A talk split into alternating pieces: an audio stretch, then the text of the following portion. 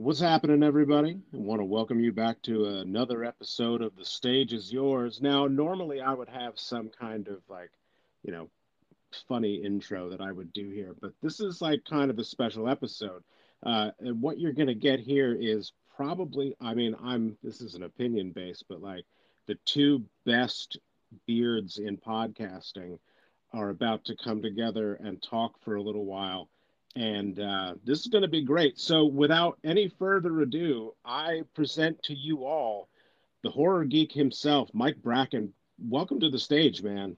Hey, thank you for having me. And yes, this is a this is a monumentally bearded podcast episode. Right? It's really a shame it's not video. I know, I know. I was I was thinking that before. I was like, man, I wish I wish I had some kind of video because like you, you know these these beards have never been like you know seen at the same time. Right. And uh, I figured like I better bring up something about beards because otherwise my wife would be really pissed if I didn't mention something about it because she's always like, oh, you know, Mike said something about your beard or you know, like uh-huh. comment on your beard. So, you know, if I didn't mention it, I think she'd be like, "What the fuck, man? What are you doing?" so, uh, but you know, we'll get into beard care later on, probably. Yeah, yeah. I get asked about that surprisingly a lot. Do you really? yes. so uh, it's funny because like I so uh, not to derail us here right in no, the beginning, but I'm going to derail, derail us all day. Want, yeah, uh, yeah. Uh, but so like uh, when I grew the beard, right? Um, the it, it's sort of like when I had abs. Uh, you think like this is going to be this life changing thing that's going to be really awesome and that chicks are going to dig. It's also yeah, like owning yeah. a Corvette.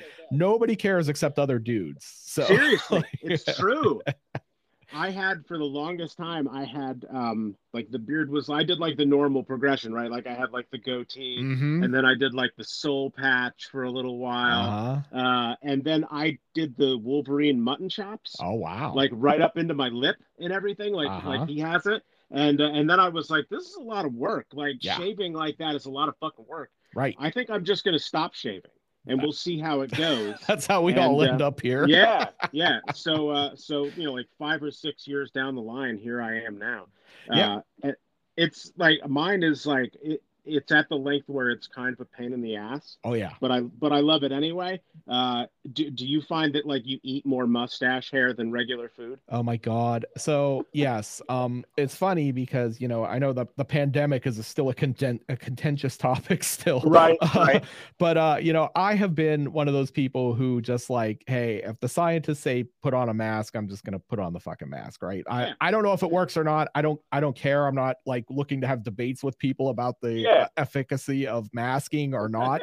uh, but but I found like I put it on and and it's a nightmare if you have this beard. Um, yeah. because everywhere I go, if I talk at all, the beard ends up in my mouth, and yeah, I'm just yeah, chewing the beard the for hours. Slides down the beard and like or when you take the mask off, like you're like, why am I wet? Why yeah, yeah, or like steamy? it's still sticking up. Like mine grows very long, but there's a little bit in the front that kind of has like that you know, I, hate to be gross, but it's like that pubic hair, like it only grows to a Dude, certain same length. here, man. Yeah. Same here, and so, yeah. so like it gets caught right in the mask when you talk, and uh, yeah. and just ends up in my mouth. So yeah, it's fucking gross. Yeah, yeah. So that that has been the worst part of it. Uh, the the other problem with it is is you know I'm a I'm a power lifter and a strongman yeah. competitor, and uh, when you do the log press, you kind of bring that up to your hips and then you get down and you roll it up your chest and it mm-hmm. rolls up my beard and it's oh, you know 250 shit. pounds tugging on my beard which yeah which is great because it pisses me off and then i usually get the lift because i'm angry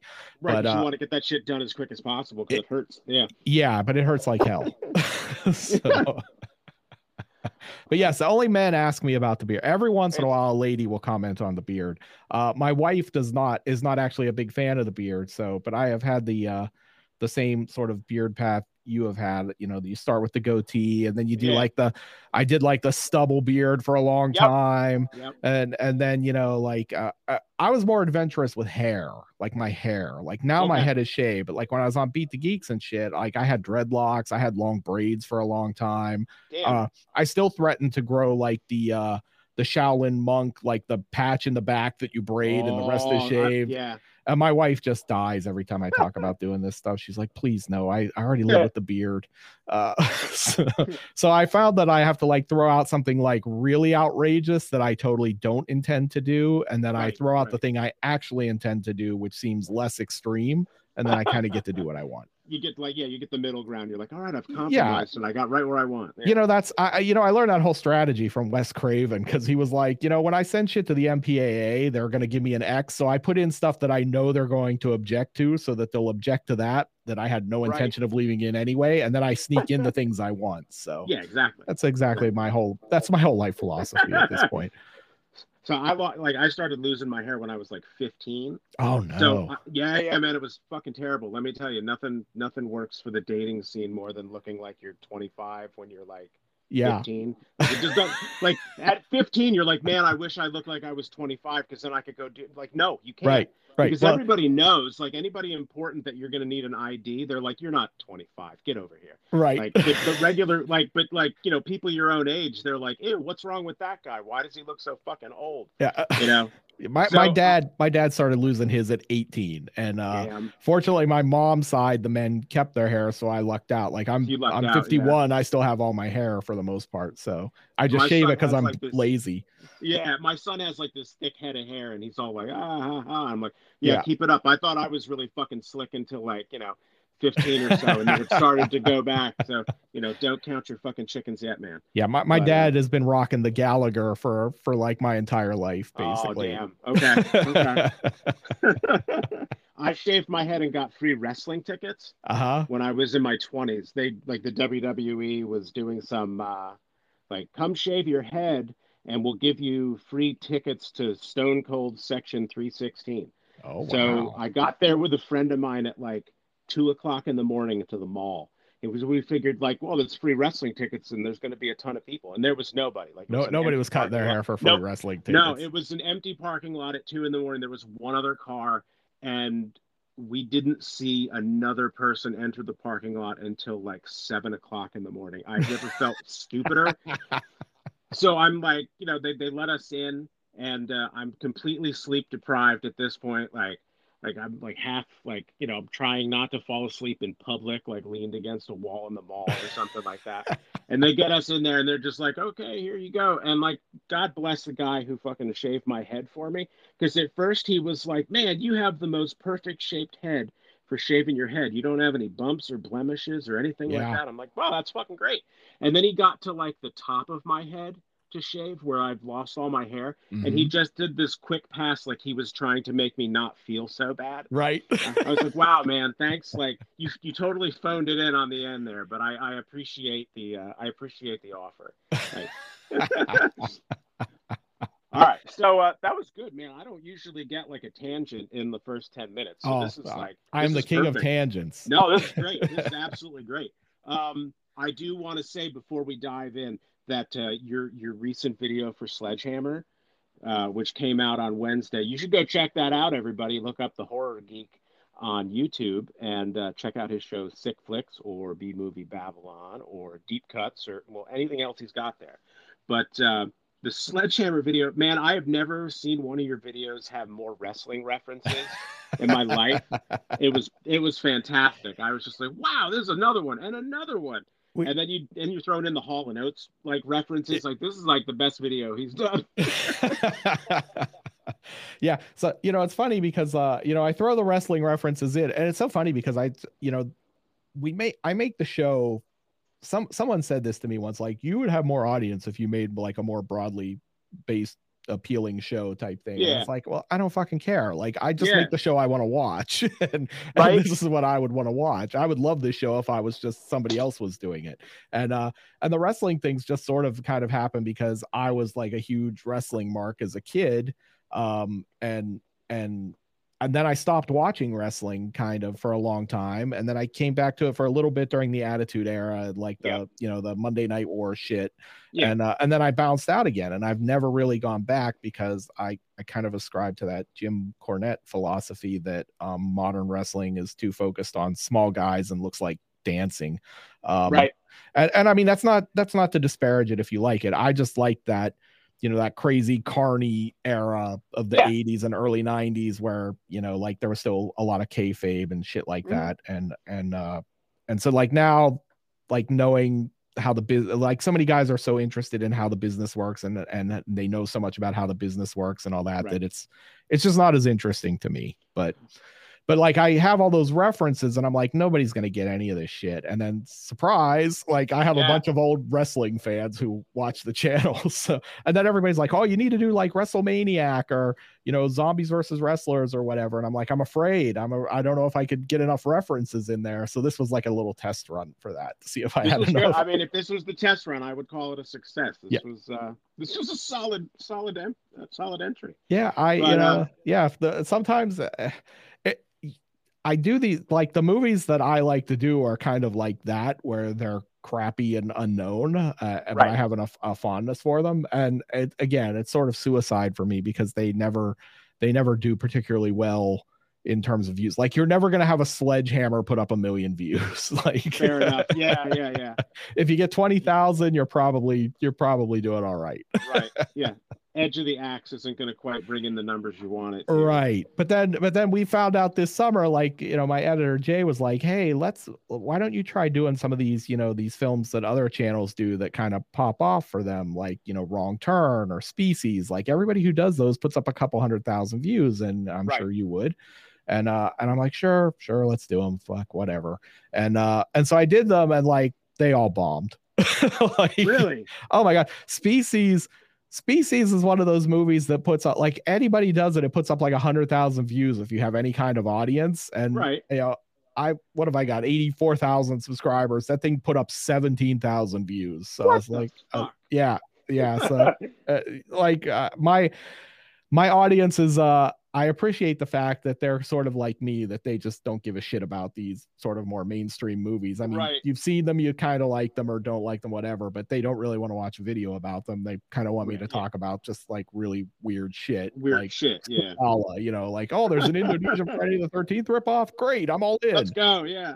that, that one that was it so we laughed because uh you know we did species and and wrong turn and then we'd had like nothing underneath sitting in the queue for like a month and i just hadn't Mhm. released it because i'm like this is a movie nobody gives a shit about it's just like some weird italian Giallo mystery thriller thing, and uh, it's got Donald Pleasence in it, so it's kind of interesting. But but uh, I'm like, we're not gonna put it out till we put out this other stuff. And then the other stuff started tanking, and Jay and I were my editor were talking, and I said, Jay, watch. Fucking nothing underneath is going to put up more views than Species and Wrong Turn, and sure as shit, it did. No, it's so crazy.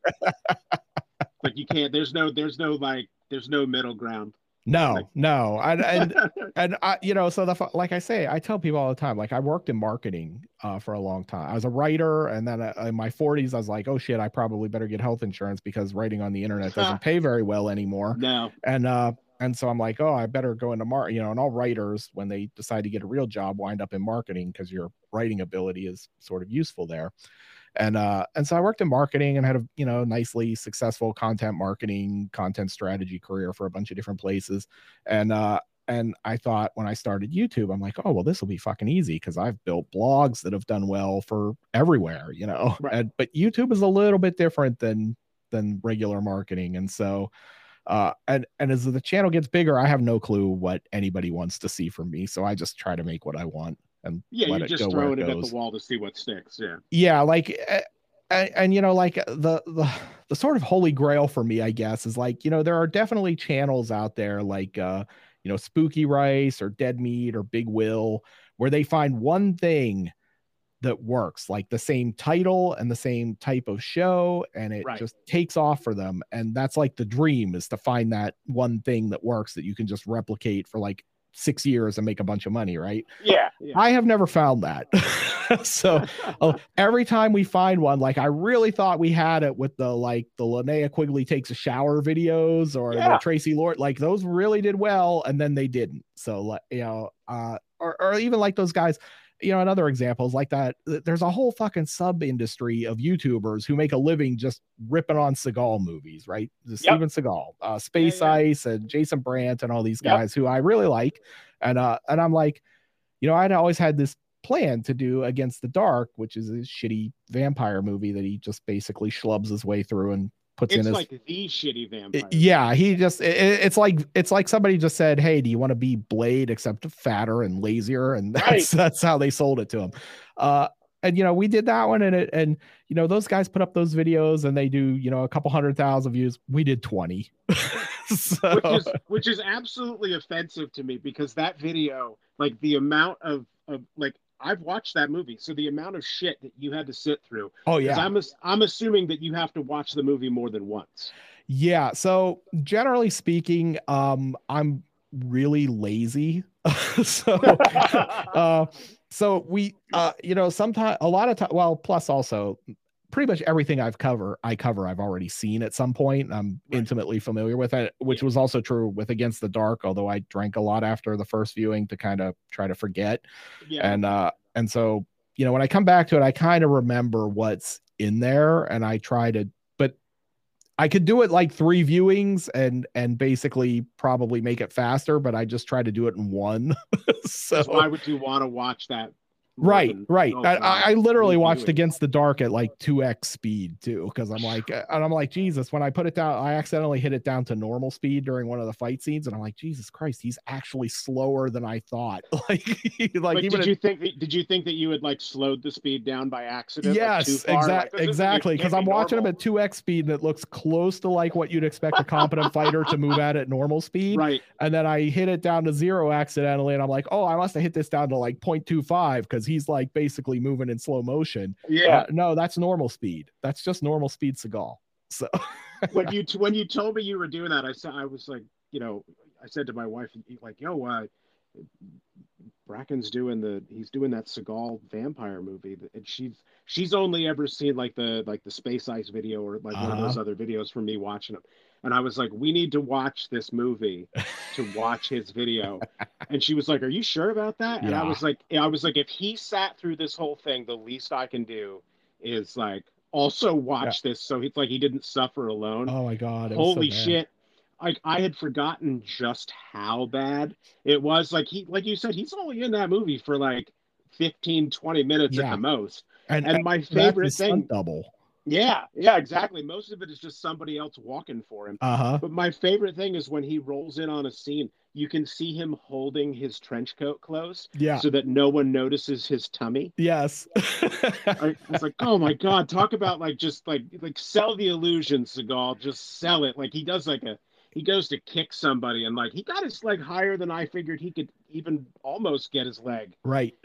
Yeah. Like, it- it, it it's impressive just how little effort he puts into his It- shit. yeah he he that's it i i we literally around here we call him low effort Seagal because Yeah. he just he just basically shows up and does the minimal amount possible to get through the performance and then he's done and uh you know you can almost just see him like in in some of the scenes even you can just see like he's done and the scene goes on for like another beat but he was done Yeah, he just before keeps they going. cut He like he's walking off screen. yeah. Yeah. yeah so and the funny thing about that shitty movie is like I remembered how terrible it was. I lit I literally saw it like back in 2009 when it first hit DVD because I was like, oh, Right. this is going to be a real train wreck, and I need to I need to experience this. And if you'd uh, only known. right, right. And so over the years, like I said, it was really bad. I wrote about it years ago, and then I literally tried to forget it. And uh, it must have worked on some level because I confuse it with the uh, Lucy Liu vampire movie a lot, Rise or whatever it was, was Oh, around that same time. Uh, and my brain, they're like the same movie. I don't know why.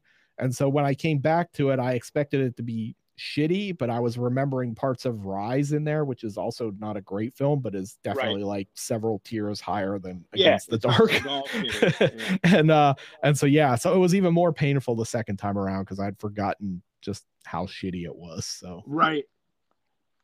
So let's talk about the uh the origins of sick flicks. Like ah, did yeah. did did so you mentioned that you were on Beat the Geeks, Yes. which uh is honestly how I found you because you popped up randomly like a like a recommended thing on YouTube and I was like the horror geek. You mean God. like like Beat the Geeks? Like and it had been so long that I like I obviously like I couldn't really remember what you had looked like on Uh-huh. the show. And well, and I had "There's no- dreadlocks back then. yeah, exactly. Like when you just mentioned that, I was like, "Oh my god, he's right." Yeah, Yeah. he did. Um, so I just kind of dove in. I don't even honestly remember what my first video was of yours that I watched, but I dove in and like I'm I'm guessing you must have had a little blip there where somebody watched like 20 fucking videos in a day, and that was me. it was probably me. Um, yes. How how much of your time, or or if any of your time on Beat the Geeks, did did it influence anything you do on Sick Flicks or how you lay the show out or anything like that?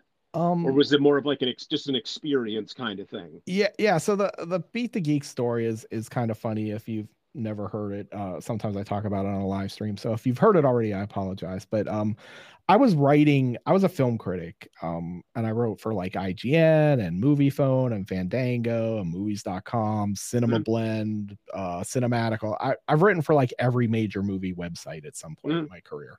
And uh, but back then I was kind of this was like I don't know, it must have been about 2001.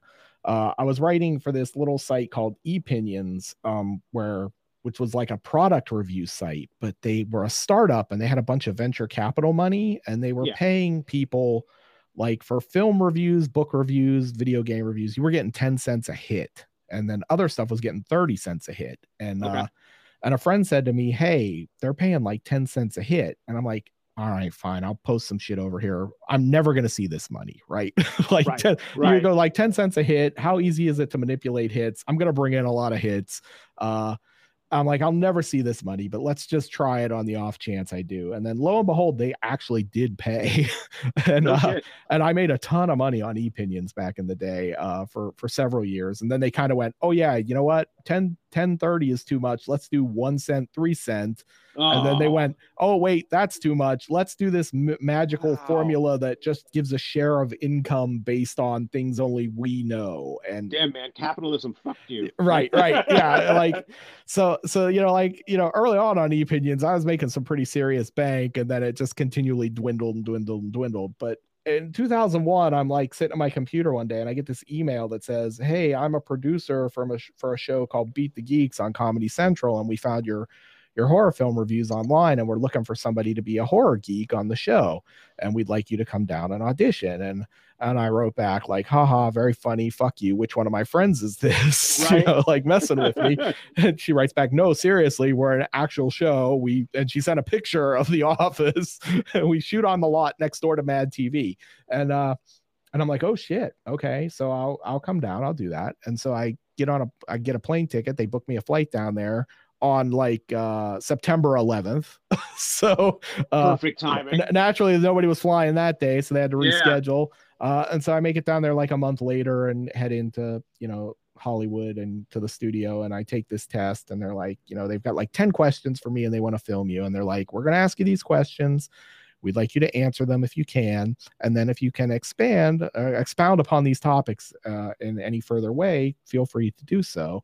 Right. And uh and so they give me the test and I got nine out of ten. I fucking I fucking choked the Bill Moseley chop top question, which I like I'm still to this day, I'm like, how did you like not remember Bill Moseley's name, right? but uh but so then they're telling me, they're like, yeah, uh, you know, we've had like 30 people in here for this, you know, like the stereotypical goth girls and and all this shit. And nobody yeah. knows this stuff. You know it. So so they offer me the gig and and I took it. And then we did uh we did the first season and I went down there and got to experience the magic of making television, which is not magical at all. I was going to uh, say, yeah, no magic there. Yeah. yeah so, you, you know, you're like, oh, this is a 30, you know, so they would fly me in because I would do like five episodes a season. Every guest right. week would do like five episodes, generally speaking. And so they fly me in and they just shoot in a day. You're going to shoot your five episodes in a day. And uh, and you think, oh, five episodes, half an hour, get there at seven in the morning. I'll be out of there by like two. If it's like six go, days worth of work. Yeah, really bad, right? no, no, Jesus Christ. And a half hour TV show takes like four hours to film. Right.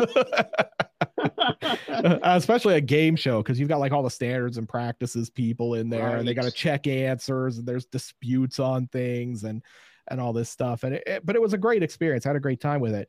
Uh, the first season was kind of like, eh, you know, they brought me in and I didn't get challenged like all season, like right. all five episodes. Nobody challenged me. And so when they came back the second season, they're like, we we're going to do another season. We want you to come back. And I'm like, well, I'm like that's cool. And I had fun, and the pay was certainly okay.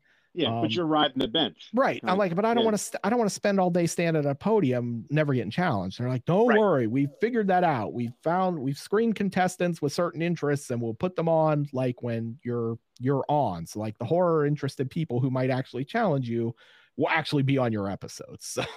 So, so the second season, I did get I did get challenged more.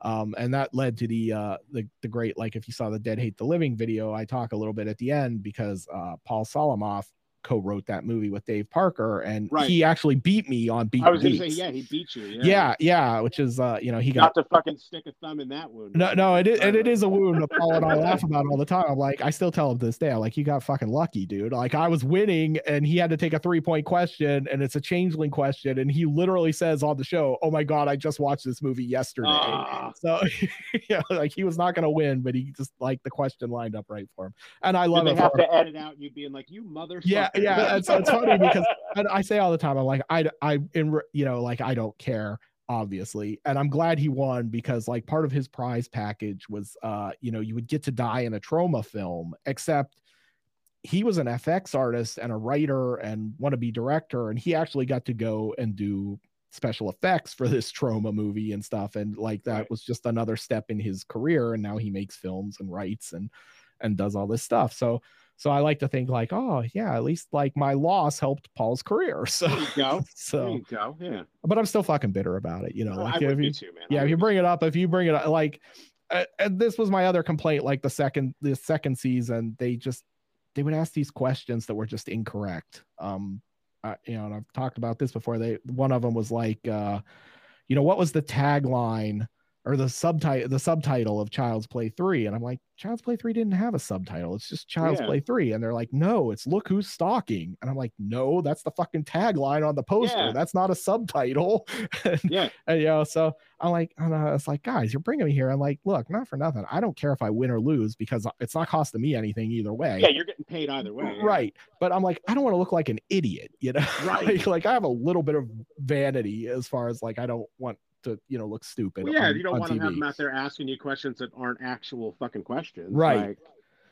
so so back to your original question after my eight hour tangent there um uh yeah, so the thing that really just that i took away from the show was literally the name the horror geek because i was Okay. like i was like you know there are a lot of guys out here calling themselves horror geeks but i'm like i'm the real fucking horror You're geek like one, i've got yeah. the official title it's the horror geek i've been on tv this is you know so from a branding perspective uh i never did enough with that at the time because you know, I didn't start the channel till like almost five years ago. That's like 15 years after the show had ended. Uh, Right. Nobody remembers it. Um, so, so yeah, so it's, it's like, uh, yeah, you probably should have done something with this like a decade before you actually did.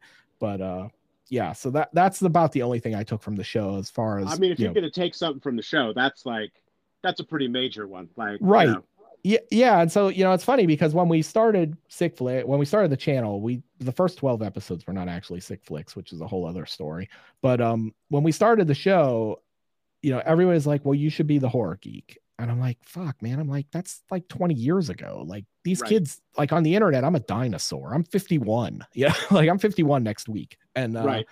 And I'm like, these kids don't remember that shit, man. We were on for like two years on Comedy Central. They remember Ben Stein's money. They don't remember us. And Yeah. and uh, even though we did very well at the time, we were just too early. Like if that show had come out in like 2008, when geek culture was starting to become this Oh, big God, yeah. mainstream thing, yeah. we'd still be on TV. Like Yep. they'd never get us off Comedy Central. You'd be wearing a fucking crown. Like, you'd have like a cape and a crown. Right. You'd be like the guy. right so so you know we we came to the show and i'm like i don't know like i'm like maybe it's more fun to do this like as a horror host show but instead of it just being me as the horror geek like let's make a set like the original idea was we were going to make a show called like dr gore's movie morgue and we were going to Okay. put me in a fucking uh lab coat and on, on a morgue set with a gurney with a body on it and a bunch Right. of like uh you know morgue drawers behind me and shit and uh So you're pulling, you're pulling some body bags.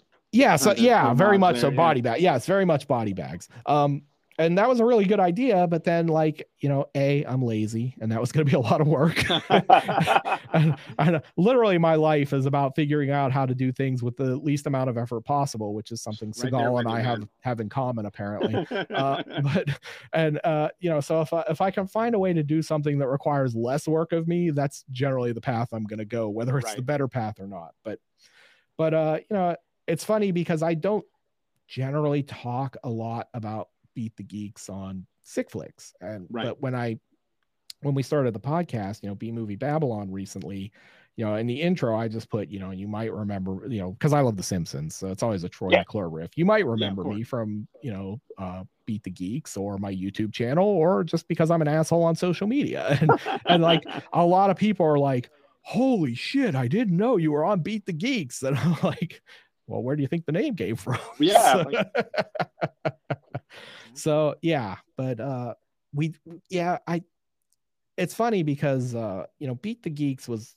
like a potential like one of those career path moments like uh you know the robert frost poem two paths in the woods uh, right. type thing the road not taken uh because after i did beat the geeks i got a lot of tv offers um like i had a there was a show an amc movie review show they were trying mm-hmm. to launch where they had like you know your sort of traditional stodgy critics and then they wanted like they came to me and they're like we want you to be on here and we want you to be like you know the horror guy and the you know crap movie guy and all this stuff right. and like you've got dreadlocks and you're big and you're opinionated and you'll put these guys in their fucking place and, and, and uh and that and I was like, yeah, and then it just kind of never happened. And, and I had an audition, like ESPN2 used to have that uh, morning show called Pizza uh, for a time, and they were like, "We'd like you to come do like movie stuff and game and gadget stuff," because I was also writing about video games a lot back then.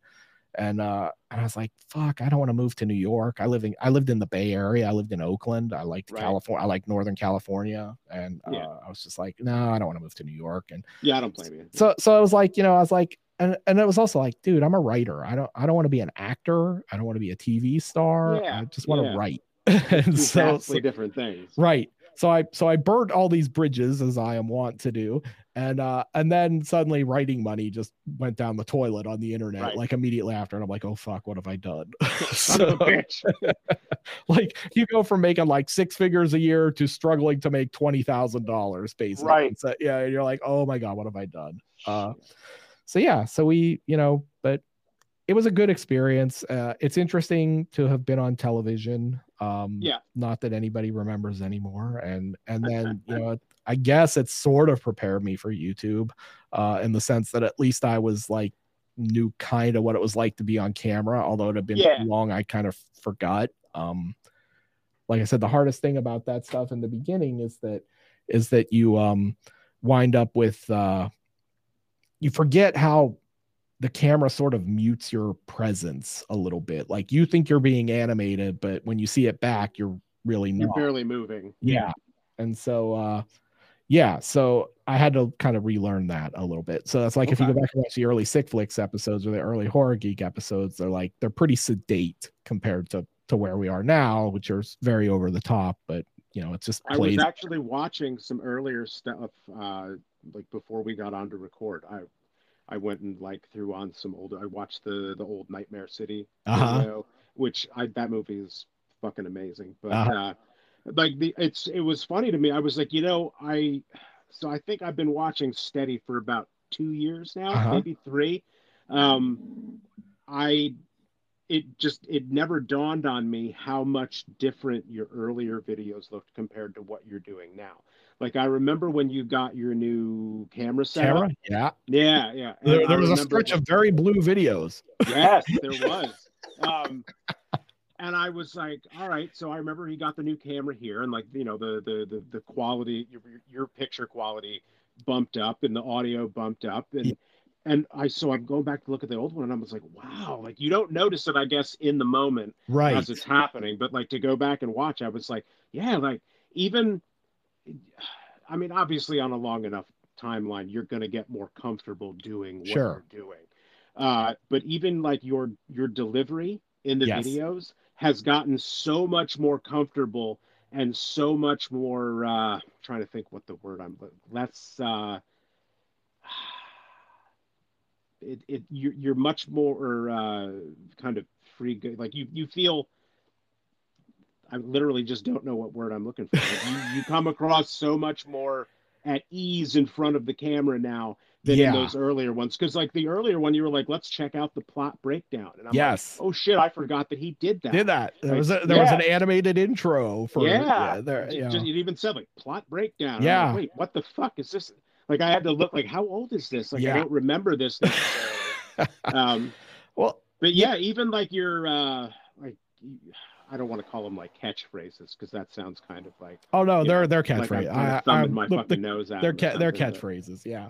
But like like you didn't even ha- like uh, when you would do like the all the splatter that matters or let's go yeah. to the gore and like let's get to the gore and find out like it, it, even those were much more I don't want to say stiff, but there was like a certain amount of like you weren't quite as at ease with yes. like your character per se, I guess. It's really hard um to stand in a room and i try to impress this upon people and until you do it you just never know what what i'm talking about but like yeah. to stand in a room and stare at a camera and talk to it with no one around is just weird like yeah it has that, to be.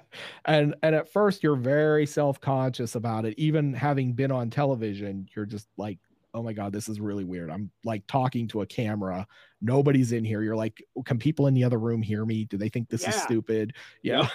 And so like you're telling jokes and then like you like there's no reaction. Like you tell a right. joke you expect a laugh like, yeah you don't you don't know how anything's landing. Uh yeah. And and yeah and so like i said and you just don't realize like how you know they always talk about how the camera adds 10 pounds or in my case 50 uh but you just you you what they never talk about is how it mutes your sort of presentation like you literally have to amp up another level to make it play on camera yeah and, like a silent film actor. Right and so for me i got to this point early on where i was like and plus the other thing is is like here's here's what kills people and this is what i would want anyone who was listening who was thinking about youtube to kind of take away from this is yes i could have waited and figured all this shit out and started and nailed it from the beginning but what would have likely happened is is i would have never made anything because you're always trying to figure out how to make it better and yeah. so you have yeah. to you just have to just fucking start and and word and and the beauty of youtube is is like for most people those first videos are going to be terrible and no one's ever going to watch them.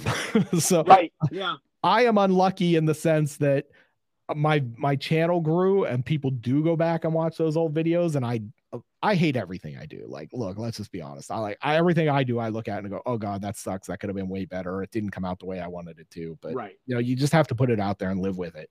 Um but yeah if you're if I had a boss who was a terrible boss, but who told me once, like, if you don't look back at what you did three to six months ago and and are not embarrassed by it, then you just waited too long to start, uh, or, or okay, you're not growing. Yeah. And uh, and that's it. So I, even now, I look back at things I did three months ago, and I go, oh, that's not as good as what we're doing now. And and again a lot of that is not me. I'm kind of i'm kind of topped off on my talent level. Like there's not another there's not another gear of talent here i don't think. Right. like this is this is probably as as bad as i am this is as good as it's going to get. Yeah but, you're running at full you're running on full cylinder right, right. yeah. but but the thing i could do was like oh i don't like to edit I'm not a good editor. I've never been classically trained. I've just learned, you know, like from YouTube videos and from talking to people. And I'm like, oh, if I got an editor, he could make this better. And so, you know, the big next quantum jump for the show was like two years ago. I went out and I got, you know, Jay to from uh, Bloodbath and Beyond to to come work for me as an editor. And and then, yeah. you know, the videos take another big jump, I think, in quality, you know, from that point to now. Yeah. And and again, there he's a professional editor but then he went and worked for another bigger channel here recently as well as working for me and it's like he's learning new stuff there that then trickles down to me so right i'm like so osmosis getting, getting, better, better as it goes yeah right exactly. so but yeah like my my thing is like people people will um it's funny because we were talking about Sledgehammer, and like I know people come in and go, God, this is a shitty movie. This guy got a camcorder and made this shitty movie, and it's terrible. And uh, and I will make jokes about it, but I respect the fuck out of David Prior for getting off his ass and buying a camcorder and going, I want to make movies. I'm just going to make a fucking movie. It yeah. doesn't matter if it's good or it sucks or what.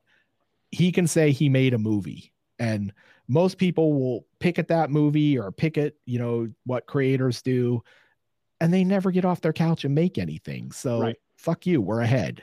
you know, yeah, like, at exactly. least we tried, you know. So all right, well, that perfectly leads me into like uh, something I had jotted down here for you. Then, so how, as as a YouTuber, like you know, you were you were saying that you were you were writing back in the day and like early on in the internet, and the one thing you could always find in like excess on the internet is somebody with an opinion on a movie or an uh, opinion on anything. Right. So so but there's a difference i've learned from watching like your videos and uh cinema snob and uh like I even like uh i do too. I, he's a recent find because you mentioned him. Oh yeah brad, brad and i brad and i have been friends for a very long time. Um i was actually friends with him like right i think right before he started cinema snob and uh wow. you know we've been friends uh we've never met in person but we've been online friends for a very long time like right. he liked my written work and he and i talked back and forth and then he started the channel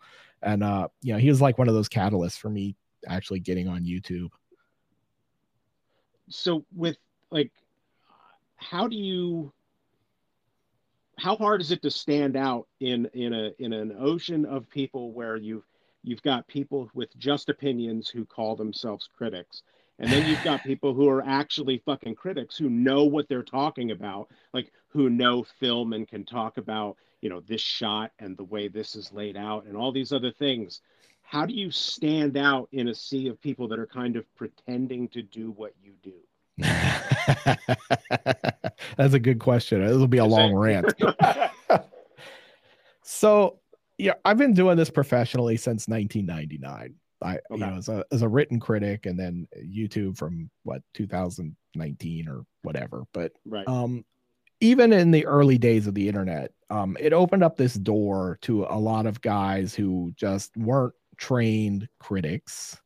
Uh, were just guys who liked movies and had opinions and wanted to share those opinions. And I don't have any problem with that. Like, I think that's great. I think that's one of, that was one of the beautiful things of the early internet was like everyone sort of had a voice and you yeah. could, you know, um, what happened that where this all started to derail in a way was that we got this, uh, we got this thing where anybody had a voice and everybody's voice started to be sort of valued equally. And mm. I'm I'm a firm believer in the Harlan Ellison quote that you're not entitled to an opinion, you're entitled to an informed opinion. Right. and your your opinion can could be disagree with mine, but if you if you if I know you have an understanding of what you're talking about that's behind this opinion, great. I I respect that. If you're just telling me like, "Oh, this movie's the best movie ever because I like it," that's not a fucking informed opinion. I mean, it's yeah. an opinion, but it's like but okay, but that doesn't make it the best movie because you right. think it's the best movie. It's the best movie for you. And and we saw this sort of shift uh, from you know critics to what I called reviewers, uh, guys who just talked about a specific movie with no context of how it related to the genre as a whole, or other films, or the director's body of work, or anything like that. And that's fine. There's a there's obviously a market for that. Yeah. Uh, Ain't it cool news? Didn't get big because of the great writing. you know, right. Harry Harry was a shitty fucking film reviewer. He and a shitty human being, honestly, but but uh, shots fired, right? I mean, but uh, oh, just you wait. There'll be more shots as we go, I'm sure. But uh, yeah, I can't shut my mouth about anything. But uh, yeah. Oh, I mean, look, dude, if you've read his Blade 2 review, you you know absolutely what I'm talking about. It is well, the most horrible abomination of a fucking review ever published. like it's the most god awful thing that he should just die inside that he published that. Um, but you know, and that's not to slag on everybody who was over at Ain't It Cool News. Like there were some guys over there who actually knew what they were talking about. Just right. Harry didn't. Uh, yeah, so, just the head guy did not. But yeah, but uh, so we, you know, we had this sort of paradigm shift, and I, and I get it. Like, and we still see it now. There's this huge mistrust of critics now because nobody wants to trust a critic because everybody's a smart, everybody's smarter than everybody else because that's what the internet tells us, right? Like right. your voice is as valid as mine, and and yeah. most of the time that's fine but sometimes, like, you know, I went to film school. I, Right. you know, I have taught at university level. I've lectured at university courses. Um, you know, they don't just ask you to do that if you don't have some credentials and kind of know what you're talking about. And and so when you have to spend your days like kind of arguing and trying to compete with guys who are just making fucking dumb top five lists, it's Right. sometimes it's a little bit disheartening. Yeah. Uh, There's but a know big difference between what you do and like a fucking Watch Mojo video. right yeah. So- and like i get it like sometimes you just want to watch that shit right and and sick flicks is funny because you know sick flicks we have you know some people have said to me who know me that sick flicks is a disservice to me because um it's a dumb show um it's you know it's full of dad jokes and terrible puns and it's really it, it really came about because i not because i wanted to recreate beat the geeks but because i grew up watching all the classic horror hosts like Right. you know, I grew up in Pittsburgh. We watched Chilly Billy on, I think it was WPXI on Saturday nights, Mhm. and then I moved to Florida and we had Dr. Paul Bearer, and and and I just thought those guys were just cool and funny, and uh, you know, I found Joe Bob like Yep. way back in the drive-in movie days on the movie channel before he ever Right. got the Monster Vision or any of that. Like back when he was showing Andy Sidaris shit some weeks, and Back when he was rocking that mullet. Right and, I, and you know i loved him and I, and and uh, you know Chas Balun and and shit like that i found those guys way early and and oddly enough it was you know the first time i really kind of dawned on me that you could like do this and talk about these films seriously was fucking summer school with chainsaw and dave like those Oh, guys damn. those two idiots took slasher movies texas chainsaw so seriously Yeah. and like you laugh at it but when i would listen to like chainsaw talk about texas chainsaw massacre like it was funny because he was really reading a lot into the film but he was also not entirely wrong. So No. so that was the first moment where i kind of realized like oh you know there actually are things going on in these films that you can talk about like as a critic. And and so you know i i kind of just went from there and you know i found joe bob and all these other guys and they kind of just did this funny thing. Like you knew you knew they loved these movies. You knew they valued them. You knew they Yeah. understood that they had more to say than just being you know cheap boobs and gore Yeah, and all yeah. that. And uh and i think a lot of the guys today just don't ever look at them beyond that which always kind of bugs me. And and so but i'm part of the problem because i do a show that kind of highlights that but i always try to talk about the other stuff that goes into them. And that's I mean- why you know i've got these other shows now uh like deep cuts which really goes into something Yeah. and nobody fucking watches them so which is which is ridiculous because like deep cuts is a really good like I feel like I'm just gonna spend this whole thing just blowing smoke up your ass. But, like deep cuts is please really do i get Yeah. enough terrible comments I, I like to hear something good for a change deep cuts is fucking fantastic. And you talk about like like obvi- like you did the one about the shining. Okay, I've seen Mhm. stuff about the shining before, but like you, you also talked about like that the the, the Roddy Piper movie and Yeah. Event Horizon and uh, like like you know th- these are like good movies that people should be paying attention to. And it's nice to see a you know, like for lack of a better term deep dive into Mhm. some of these movies that like you, you don't necessarily get to learn a whole lot about. And now with B movie Babylon, I mean, shit, that's just like you, that's like a cherry on top for me because now you're talking about like those like the Cannon movies that I grew up kind of Yeah. watching. Like I was like I grew up in the sticks, and when I say the sticks, I mean that like you know almost like literally like we had like we barely had cable until I was probably 13 or 14 years old because they didn't want to run the lines out that Oh, yeah. far. yeah like my that parents us just re- my parents didn't get internet until I moved out. oh wow Yeah, yeah, yeah. We had no internet. I had like my uh my old co-host Mike. He had internet. He was the first person I knew that had internet. So that was where I got to experience like, you know, AOL for the first time and shit like that. So a lot of the movies that like you talk about were things that I caught on HBO because it was like one of 13 fucking channels that I actually had. And Yeah. back in the day, like you remember, they would play the same movie like Oh, two yeah. or three times in a day just In a day. time. Yep. Yeah. So like when you did the episode on the gate for for Mhm. Sick Flicks, I was like, oh, I'm in heaven because like I used to watch that movie uh, anytime it was anytime it was on. And I- then when you said you were doing B movie Babylon, I was really excited because those were movies that like I love, but I don't really have anybody to talk about them with because people didn't necessarily see them that I was friends with. So this is kind of like getting a chance to be reintroduced to things that I haven't necessarily watched in in some cases like you know over 30 years. Like I haven't watched Ninja 3 in you know since I was like 10 probably.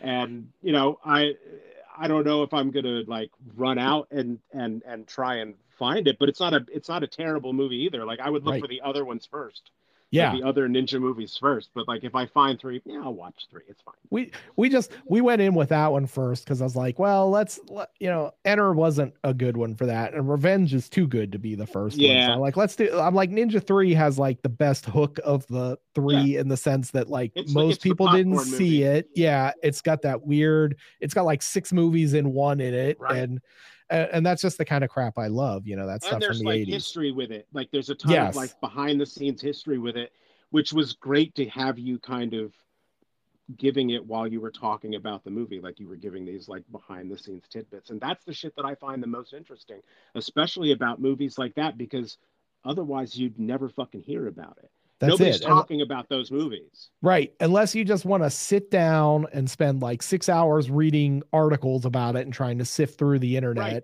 or or watch a bunch of commentary tracks. Um, you know, like people just don't and, and some of that stuff, you know, still does doesn't you know is sort of lost to time um uh, this is what i kind of struggle with with the uh the italian films i love so much is like a a lot of those people are dead and gone and the stories are sort of you know like telephone tag where they've been passed down between 17 people and changed every time and and all that and uh and nobody thought those films were going to have any kind of enduring legacy so they didn't really try to chronicle how they were made or right. or any of that so uh yeah and for me that's like you know sometimes someone asked me once like what what did i hope my legacy from this would be? And i said honestly i, I don't have any fucking clue. Um that's not for me to determine. That's for other people to figure out when i'm done or gone or whatever. But you know for me it's mostly just helping people find weird shit they would have never seen otherwise. Yeah. which i it's something that like i have found to be the most like rewarding thing from finding sick flicks is that like I am admittedly not the biggest Italian horror fan. Mm-hmm. Um, I grew up in like a religious household with no cable, so oh yeah, my my window to horror was like you know tiny to, right. to non-existent to a certain extent even. Um, so a lot of movies I didn't really get to see until I was you know 17 18 years mm-hmm. old like when i was like the original texas chainsaw massacre i didn't see till i was like 18 right? Oh, so geez. these are like, yeah, yeah, yeah. So we're talking like classics was, that, yeah. yeah. But then there was stuff that I did see like much sooner than that. Like I had seen uh like all the Friday the 13th I had seen already. Mm-hmm. So it was just kind of dependent on like what I got kind of what came across my radar. But watching your show has given me the ability to I'm not always good with like the blind watch. Like, oh, I don't know, uh, I'll just pick this and watch it. Mm-hmm. So with so with you talking about like Italian horror stuff, I've been able to be like, all right, I don't know if I want to watch this one yet, but this one looks interesting. Like, uh-huh. like oddly enough, you know what I dipped my toe in was my like I sure I've seen some Italian horror films, but the one that I really dipped my toe in with was Anthropophagus. Oh yeah, of, of all things to dip of all the things to start with, right? Yeah, Yep, uh, it helped. Like I think it kind of helped because Joe Bob did it on the last drive-in. Uh huh. So I got to watch it, and then it was kind of broken up with his little bits in between. Right. So I find sometimes that movies are a little bit more palatable for me with mm-hmm. that when there's like a little bit of a break in between here and there. But like now if you put something up i'm like all right i'm gonna like i'm probably gonna watch this movie like fucking uh the last shark or yeah. cruel jaws and shit like that like the last shark i didn't I, it, I had completely forgotten until i saw your review that uh, I knew a guy who told me that he liked that better than Jaws. Oh my god! yeah, and then I watched, the, I, I saw your review, and I was like, "Is that the one that he said he?" I think it is. And then I went and watched the movie, and I was like, I guess now I know why I don't talk to him anymore. Right. Like, Like, how is that better? Like, is it bad? Yes. like, like don't get me wrong. I love the Last Shark. Yeah. you're, you're not. It's not better than Jaws. No, like, not at there's all. There's no universe where that's not even better. better. than Cruel Jaws. Like, uh, yeah, it's it's about the same level. So. yeah, I mean, even though they're the same movie in parts because they're yeah, right. They still have to have that movie for Cruel Jaws. Yeah, like, that's the hill you're gonna die on, man. That the Last Shark is better than Jaws. Uh, okay. Yeah. but all right, so we are going to take a quick break, and then we will be right back with more from the horror geek, Mike Bracken. Mike, hang on a sec.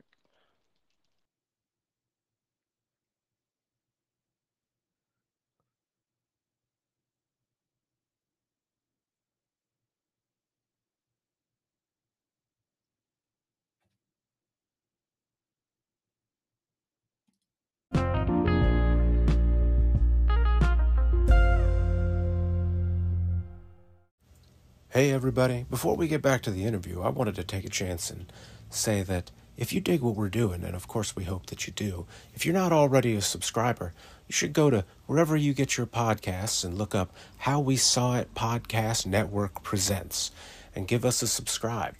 It's where you're going to find all the episodes of shows like All Kings Considered, The Voices, as well as the OG episodes of How We Saw It. And when you're done doing all that, please leave us a review. It would uh, would be a big help, and we would greatly appreciate it. So, enough of me rambling. Let's get back to that interview. Thanks, everybody.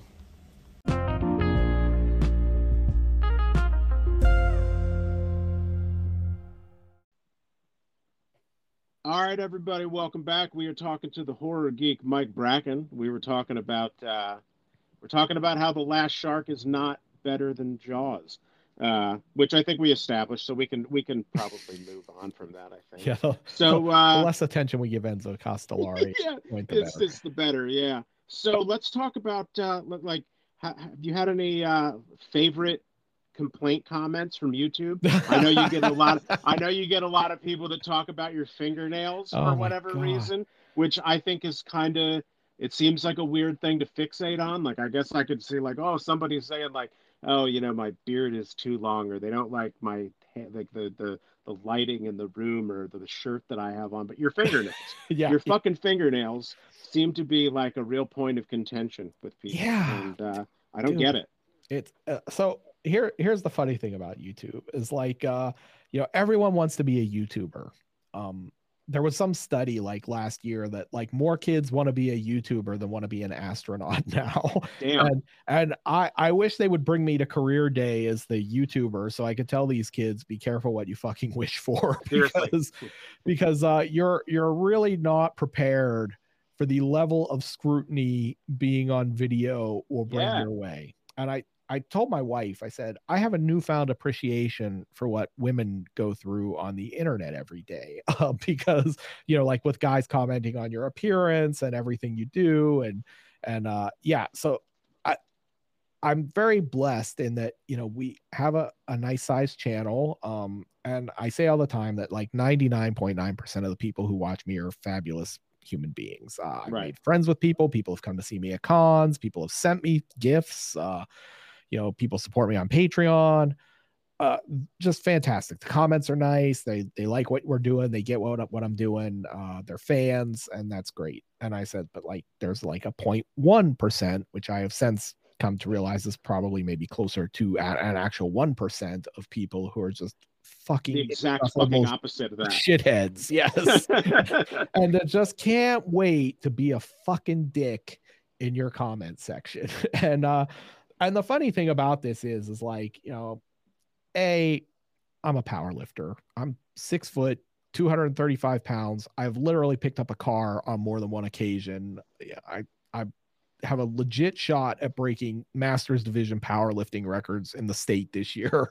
Right. Uh, I I'm not a small man and no. and I'm not I'm not afraid of anybody. And, Like and when- we were talking the other day, I told you like you, you look like you could rip. Like I don't understand because you look like you could rip somebody in half. Yeah, yeah, and uh, and so this is the thing. I'm always like, you know, I always have this like sort of Mike Tyson thought he summed it up best. You know, like, uh, you know, the internet has made you all too comfortable with talking a lot of shit without getting punched in the face for it. And so, exactly. and so my attitude always is is like, well, you can talk all this shit on your keyboard to me, but I got a hundred bucks that if you came out in public with me and stood in front of me, you wouldn't have shit to say to me, and if you did, you'd be picking your teeth out of your shit for the next Right, month, basically. exactly. So, because you know, I we joke about this all the time around the house, but the, I literally have a list of people that I will punch in the face on sight. so, like, no, no talk, no nothing. You've done something to me somewhere along the line that pissed me off, and I'm a notorious grudge holder, and I will literally just fucking lay you out. and, Right. and and so like these commenters, you know, I the the fingernail thing is the weirdest fucking thing because a it never even occurs to me because I've I've told people I was a notorious nail biter as a kid. Right. Like Yeah, I I chewed my nails till my fingers bled out of nerves, basically, or just stress or bo- you know, like that was my thing. I just chewed my fucking Yeah. fingers to the bone, Yeah. and uh, and finally, by the time I got like into my 30s, I was like, this is terrible. This hurts all the time, and like it's dumb, and I got myself to quit, and uh, and so I quit, and then, you know, I, but I'd never had to clip my nails before.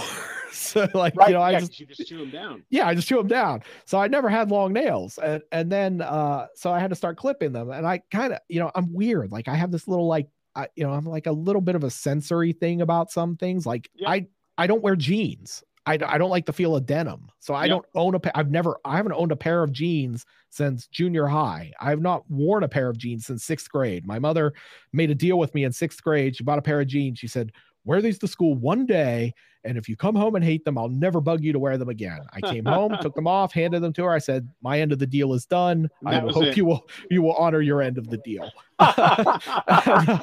and she has, uh, to to her credit.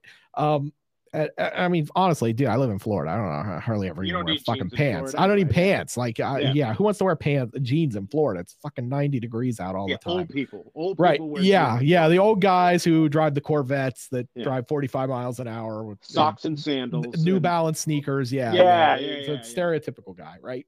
So, uh, but the fingernails, like, you know, I like clipping my nails kind I, I don't hate, I don't like doing it. Like, I don't like the sensation of clipping my nails. I don't like how they feel after you're done type thing. And I should Yeah. probably just go get manicures because I go get pedicures because I'm a power lifter and it fucks up my feet. And it's Right. just easier to get a pedicure Yeah, uh, where they clean, yeah, they take all the dead skin off and all that Yeah. gross shit, Yep. and I don't have to deal with it.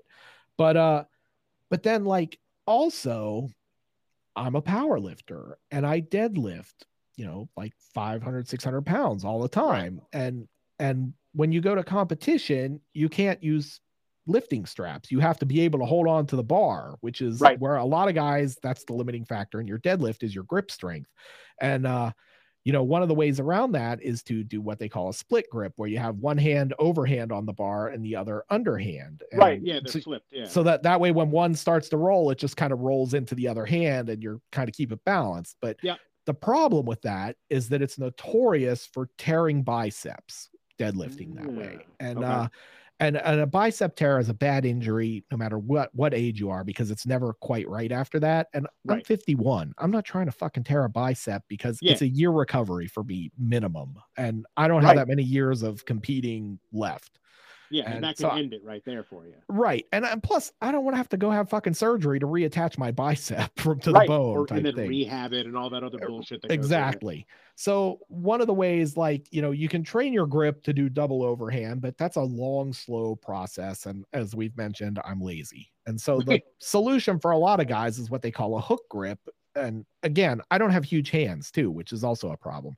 And with hook grip, you're basically double overhanding it, but you wrap your thumb around the bar and then you take your index finger and you mash it over the thumb to mash the thumb into the bar to help you kind of lock the grip in. And it hurts like hell. It's not it's not pleasant. Like there's Yeah. a long period of of like building up a callus and shit to where you can hook grip without it hurting and that's why most guys don't do it. But because I don't have like gigantic hands, even with a deadlift bar, it's not always easy to lock that in. And so my thumbnails, I let them grow because that gives you a little bit of extra real estate to lock in the hook grip. and it's a very and I'm not the only power lifter who does this. Many yeah. of us do this. But uh but it's funny how like the general population is like just so like why does he have a long thumbnail like is that his coke nail or you know like and uh i'm like no it's my it's my hook grip nail and and so you know so that my my thumbnails are always just longer because i'm not you know trying to cut them until they get to the point where they're going to break yeah and yeah. uh but but the thing is is like i have had like i don't know 10 people over the last couple years like comment on videos about my thumbnails or my and fingernails in general yeah like, I feel like people would hear that and be like, "Well, ten, that's not so bad." But like if but 10 people commenting on the length of your that that feels like a lot to me. Like it well, just seems like right right. So right. So you would go like okay that doesn't seem like that much except the show's not about my fucking hands. Yeah. So, like, so I, I, and i'm like I'm, everything but the show. Yeah i'm standing at a podium like my hands are not you know, like they move in the shot, but I'm like, are you guys like zooming into this? Like right. we film in 4K, but I only upload in 1080. Like uh, I'm like, how are you even noticing this? And and you know, and my thing is is like I'm not taking anyone's shit on the internet. Right. Right. Uh, a lot of creators are like, I don't read my comments because I don't want to see the nasty shit. And I'm like, Uh, that's unfair to me because I'm like 99% of the people who comment are very nice and I'm happy to interact with them and and share the love of this stuff. Yeah. And I said, but also I'm not you're not going to talk shit to me on my channel and not get a response. Right. and so so I am I, I and I worry that this is a little bit of a double edged sword for me because I have this reputation now as the guy who will absolutely clap you back in the comments and right. you better bring your fucking A game because I'm going to sit and think about it and I'm going to blow you up and I'm going to mute you. You're not getting a second response. So yeah, I get coming the, for you, that you better be prepared. Right. Yeah. I get the I get the response and I get the last word. So right. So uh, but now I worry like because I see people who watch the show and who are very nice to me and interact with me are sometimes like, oh, I didn't mean that that way. like they're afraid like I'm going to take everything the wrong way. And it, right. it's funny because like, you know, my sort of online persona is that, you know, I'll be a bit of a shit stirrer and I'm ornery and, and I will absolutely come after you if you poke the bear. Yeah. But in my normal life, I'm a big fucking softy, man. Right. like, like I am, uh, you know, very introverted. I'm very quiet. Uh, you know, so so it's funny to me to kind of see like that there are now people who think of me as this just belligerent, prickly guy and and honestly it's a testament to how bad all of this is for your mental health right. because exactly. because let me tell you 5 years in I consider myself like a terrible Zen Buddhist. Uh, I I've been practicing for like eight years. I'm not good at it, but I keep working at it. You know, because I yeah, was just yeah. so like unhappy with the world. This was the only kind of way I could kind of find a peace in the world, yeah. um, type thing.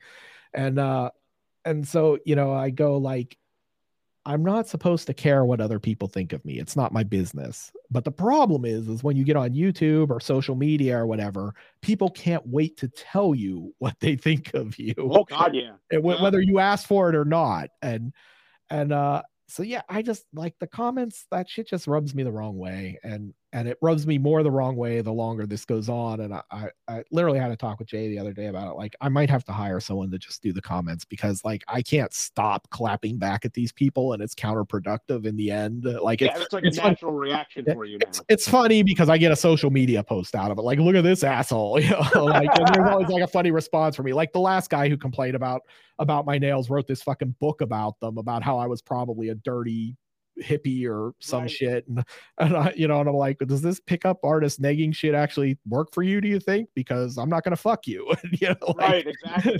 and uh but yeah like it, it, it's funny but it's also just like dude i have enough shit to do in the day without having to fucking reply to idiots.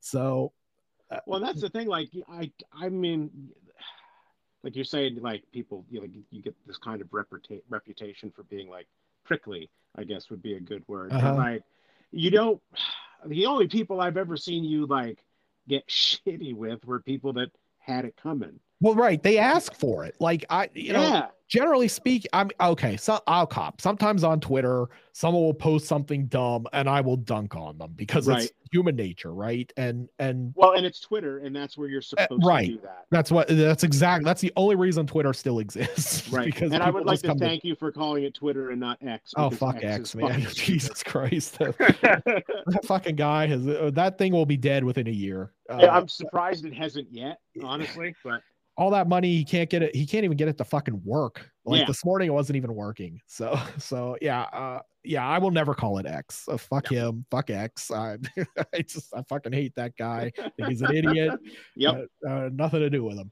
But uh yeah like you go over there and you know like and and also sometimes like you forget even as a writer that like not everybody knows you. And so there was a thing Yeah. the other day where i kind of stepped in it that was my fault where uh someone they were kind of tweeting about uh the torture porn no uh moniker type Yeah, thing, yeah, you know? yeah. I remember that. Yeah. and so and so i'm you know my thing is like it's a it's- there's sort of this revisionist history around that term now where people are the younger generation just accepts it and embraces it and i'm like well Right. i fucking worked through that and lived through that and and look here's the thing it was created by a guy david edelstein is basically who's credited with coining the term a mainstream critic who didn't like these films didn't like horror films and he was basically using it to denigrate not only it's the like a- people who made these films but the people who out, yeah. watched them like oh you're just watching torture porn you know Yep. you're like the lowest of the low uh and and that that's irritated me for a long time i'm like a the films you call that are not torture porn lionsgate wasn't putting out Hostel movies that were supposed to be pornographically violent Yeah, they're, they're- exactly. they're, gross for mainstream films but like Yeah. we've i've covered way worse shit on my show so right. and and if the if youtube would leave me the fuck alone you'd get even worse than i've already covered because trust me it's out there i've seen it so uh so and you know and i was you know i kind of replied to it and say you know she the the young lady had tweeted this thing and and i kind of had like a funny snarky sort of reply about well you know this isn't actually accurate. And and it wasn't that serious to me but it got real serious real fast. And uh and i and you know and i look at it and i go well fuck i was probably wrong. And you know i should have i could have phrased that better or whatever but and and then it was fine. Like she and i had to talk about it. It was fine. But Yeah. you know but that eh, you know i for you know i forget sometimes that you know not everybody knows me and so sometimes i'm just fucking around. Like a lot of times i, I like i said i'm a notorious shit stirrer. I, Right. a bored mike bracken is the worst thing in the world because i'm going to create I, i'm chaotic neutral at best. I i'm just going Right. to and create chaos if i can for my own amusement. Uh so uh and and when i get bored that just goes up exponentially the odds Yeah, of that happening. And and and then and a lot of days when i see these comments i'm just fucking working and i'm just bored because i work seven days a week and i just want to break and and here's this thing and i can just fucking tee off Yeah, on it You can blow off a little steam. Yeah. right and but yeah it always it always weirds me out because i i don't know if it's because i'm a gen xer and we're older and we were just raised different or whatever but i see tons of shit on the internet that i don't like or don't agree with or whatever but you know what i do i just don't go back i don't watch it on by. yeah i just scroll past it um and unless it's like one of those things where it's directed at me or a conversational thing that you know you want to be in the conversation but like for the most part i have never left a shitty comment on a creator's work other than the people who have come and said something shitty to me and then i go check out Right. their work and i'm like hey your videos suck maybe you should maybe not be telling me how to make videos there mr eight views uh yeah, so- exactly. Right. So Call back when you hit double digits. man. right. And so so i'm you know i'm like i i just don't do that. I'm like okay that's not for me. That's fine. Romances aren't for me. I don't go out of the store and fucking rail against romances to everybody at barnes and Right, noble trying to buy a book. So uh but like this this younger or i don't even know if it's the younger generation. I just think it's internet has rotted all of our brains and given us brain worms and uh and that we just cannot not fucking offer our two cents on everything whether we have a informed opinion about it or not and Right. and it's just exhausting because like you know i said this in the video drone video is that you know the human brain was not meant to correlate this kind of constant feedback Yeah. that you get online and we're all terminally online at this point and and you can see as someone who has been around since you know the first days of the internet, uh, you know, when it went mainstream in the mid, you know, like mid early 90s. Mhm. Uh, you can see how it's changed and how it's ruined people and and uh and I don't care for it. But now the internet used to be fun, and now it's like a job, and it's just a job where I go to to be pissed off. right. so it is like a normal job then. It's just you know, right. Except I don't even get paid for it most of the time. You know, Right. like uh, Elon's not paying me to tweet, so Yeah, exactly, like. Uh. So uh, yeah, so I I ask myself daily, like, why do you still come here? And it's like Dawn of the Dead because that's just what we did, and that's all Yeah. we knew. Yeah, so we just do it out of habit. Uh, I'm, I wish I could just go to the mall instead, but I can't. but I, I'm I'm just always sort of taken aback at the things people will say to you in a comment section because they didn't like a video, and it's like it's always some guy who's like, "Well, you're not funny," and it's like, "Well, great, that's totally a valid Yeah. opinion." Um, Thanks. it's not it's not i absolutely understand this humor is not for everyone and it's uh it's dumb it's dumb by by design. Right. like, like that's the thing that always kills me. Like i'm not sitting here thinking i'm writing jerry seinfeld jokes? Right, Like, right, they're- right. they're not supposed to be. Like the whole point of the show is like it's supposed to be like a horror host show. It's dumb. There Yeah, are puns. It's supposed to be lighthearted. Stop right. yeah so i just yeah i just want you to fucking groan at a few things or like you know a few dad jokes type Yeah. thing and and that's fine. That's all i want. And but then these guys always want to tell you how to make the fucking video and a they don't have their videos don't do shit. They don't have any presence on the platform. So their ideas a obviously didn't work. And then b i've got almost a hundred thousand subs. Like you don't right. You you clearly know what you're doing. right. Like, there's clearly a, a group of people a significant group of people who like what i do. And Yeah. if you're not part of that that's fine i don't Yeah. even need to know you don't even have to tell me just don't come back like right. Please don't come back. but like you, you know you make this big production about how well i hate this and this is so terrible and i'm never coming back great don't come back i Cool. It, fuck i don't care i, I didn't know i'm like not to be a dick but i didn't know you existed till you wrote this like It's not an airport. You ain't got to announce your departure. Right exactly like I'm, like I'm like look there's no way to say that say it without being arrogant but like fuck man i get 50,000 people watch every video i don't know 99% of them. Right. So- Exactly. and that's not like you know i couldn't possibly know so like if it's not for you that's fine i, Yeah. I don't care but i also don't need to know like i'm not gonna t- uh, i'm always like I, I used to ask them i used to be like well what what would you suggest i do would you suggest that i take a show that obviously works because i make a living off of it and uh and that i have clearly social proof that people like Yep. and should i just scrap that and make the show you would like and you know, like, Right. uh, Yeah. Yeah. Yeah. they never have an answer for that though Well, because if they were to say yes, then they would be the most self-centered prick Right. you've ever come across. Yeah. It's almost like you're being like, here, here's a mirror. Look at yourself in the mirror. You Exactly. asshole." Like, I, and i'm like dude there there are literally like a hundred million youtube channels now yeah, Trust go me, find one. 500 hours of shit uploaded every minute to the platform if you don't like me there's 20 other guys making stuff out there you will like Right. at least Exactly. So yeah so i i it that's the the part i i struggle with more and more like five years in is just the a the, the and this is just like a sort of commentary on our culture as a whole that we have just become mean and and just mean for the have.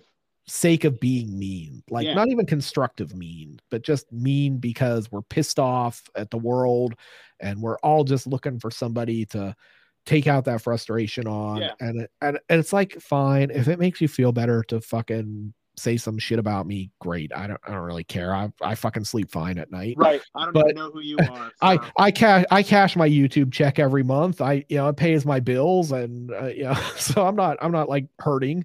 Uh, but at the same time, it's like man, all I all I tried to do with this stupid show is just like especially during the pandemic like the pandemic was a great example because that's where it blew up and all i did was try to make these dumb shows every week even though it was killing me uh Yeah. to get them out every week by myself uh was just because i was like man people are like fucking scared and trapped in their house and uncertain about the future and like if i can just make you fucking laugh at a stupid dad joke for 20 minutes a week then i feel like i'm doing something to try to help make the world a little yeah, happier you've accomplished something. right like I'm not like trying to come out here and go like, oh, I'm Dead Meat James and I'm gonna have 25 million subs and all this Right. shit. Like I, I I say all the time, fuck, I probably I probably fucking quit if I had six million subs because it's too That's much fucking it's too much signal to noise for me. Like I'm an introvert. I can only you can only process so much. And I, as I get closer to even hundred, I'm like uh, I'm like when I started, I'm like oh 100 is probably top end for me, like what I could deal with. And as I get closer to it, I'm like oh yeah, I think 100 is probably top end of what I can you know deal with as far as the just the noise of Yeah. of this. Constant bullshit. Yeah. So yeah, uh, and but I I don't know why everybody's so fucking mean. I mean, I kind of do, but but I don't know why they everybody feels the need to just be shitty to everybody else. But I think it's just I think it's just easier. Like it, it is. I try not to like be that cynical, but I think if you were to uh like perfect example, right? Like so I'm a big fan of The Exorcist. hmm And I think The Exorcist is a franchise that has one good movie, Right. and then the third one is good. Good. So the second one is bad. Bad. The second one is horrid. Right. Uh, the third one is good, and then after that, it's really fucking dicey. After Yeah. that, like the t- the TV show was good. I will. I thought the. TV show was really good too. Yeah, Yeah. yeah, yeah, yeah. Yeah. But Uh, like the two the two movies they made in there, like Paul Schrader did one, and then the yeah, other the two the two prequels, Dominion, they- and whatever they were not they were not particularly good. They No. weren't as bad as two, but they were not. the the the the the prequel that they released in theaters is the first movie that I ever willingly got up to go out to the concession stand. Like usually I won't leave like, like I won't even go to the bathroom. Like Uh-huh. if I know there's like 20 minutes left, I'm like, no, I can hold it, it's fine. right. But like I I looked at who I was with and I was like, I'm going to get popcorn. And I left and I took the long way. Because I was way. just so yeah, I was just so disappointed in what I was seeing. So obviously, going into the new one that just came out, I am hesitant in like the best of the best of terms. I am hesitant about the how decent this movie will be, and Right. obviously, I've heard that it's not anything spectacular in any way, shape, or form. Yeah. But I don't feel the need to walk into a comment section about the movie and just say like, "Well, fuck this movie and fuck Blumhouse and fuck everything Yeah. about it," because I've never seen it and I don't really feel like what does it add to the conversation? Like nobody, nobody from the production crew is reading my fucking comments. They have all been paid and moved on to whatever Right. next projects they're on. Right. Like nobody fucking cares. If you didn't like the movie, just don't fucking don't comment. Like like I've always felt that like the biggest critique you could give something is indifference. Right. Like Absolutely. it, yeah. Like it, it it it's it's the uh the professional wrestling fan in me. Like if I'm Yeah. booing you, then I'm still buying into the Buying in. to the mystique of it. But if I just completely pay no attention to you and I don't say anything and I don't react, that says way more than me like yeah, you didn't you didn't even register. yeah, exactly. Like you're not even a blip on my radar. Exactly. But so, all right. So obviously, like the, the, the people are awful in the comment sections, but But like here- I know you've the- been dealing with a lot of YouTube tyranny too. Like Oh, you yeah. get you get like routinely kind of fucked oh Jesus. by yeah. them. Every ever well, we we've been on a. Uh, You have had like it. knock on wood if you've Yeah. I, wood. I was knock I'm not gonna say it. I'm gonna knock on wood while I say it, but I've had a okay run the last month or so. Yep. Um, but I'm sure that's gonna end because like I'm working on the Highlander B movie Babylon episode, Right. and that's a, a Lionsgate owns the rights to that now for some fucking unfathomable reason that I God, can't figure out. chomping at the bit to make your life miserable. Oh, they will. Yeah. And and the thing of it is is like uh what always kills me about Lionsgate in particular is that they claim everything and they claim it on upload and then they deny the appeal and they make me Yeah. fight it out all the way to the end so it drags out for like 2 months and then they end up releasing it. And then I get emails every week from their PR firms and their internal PR team asking me to promote things for them. And I write them back every time. And I'm like, you motherfuckers claim everything I do. Why would I promote stuff for you? Uh, How about you fucking whitelist my videos so that I don't have to jump through these hoops every time Never I try to again, yeah. release something? And then I'll happily promote your shit again. Right. But Exactly. but we had a stretch for like two years where I just wouldn't do anything they put out. Like Right. it's like I tell people, like people would ask for like uh Dead Alive, and I'd be like, no, Lionsgate owns the rights to it now here in the US for DVD and all that, so we're not doing it. Um Yeah. Because I'm not I'm I refuse. I just Yeah. refuse to deal with them. And then uh you know, we started kind of do it. We and the worst part of that is is they like this business has become such a fucking conglomeration of like three companies now that like Yeah. they own everything. Like they fucking own the all those Vestron titles. They own that library. they really? I didn't know that. Yeah. Those are all fucking owned by Lionsgate and like now, now the shit with Highlander, it's like them and Studio Canal Mhm. and and you know, and then like the other times you're dealing with Sony or Warner Brothers or Universal or Paramount, basically. Right. And and uh and those all are ma- fine. All major companies. Right. Those and those are fine because we'll we'll fight them out and I'll appeal and we win in the end and and that's fine. The ones that really fucking burn my ass are the fucking scammers because the system is so broken that you don't actually have to prove you own the rights to any of this stuff. You can just file the claim and act like you own the rights and 98% of the time the creator will not fight you on it so you get that money whether you own the rights to it or not Wow. uh we we literally went through this like for a long time the italian stuff was pretty safe because like those rights are always confusing and it's some defunct foreign company who owns them Yeah. and nobody or nobody knows who owns them or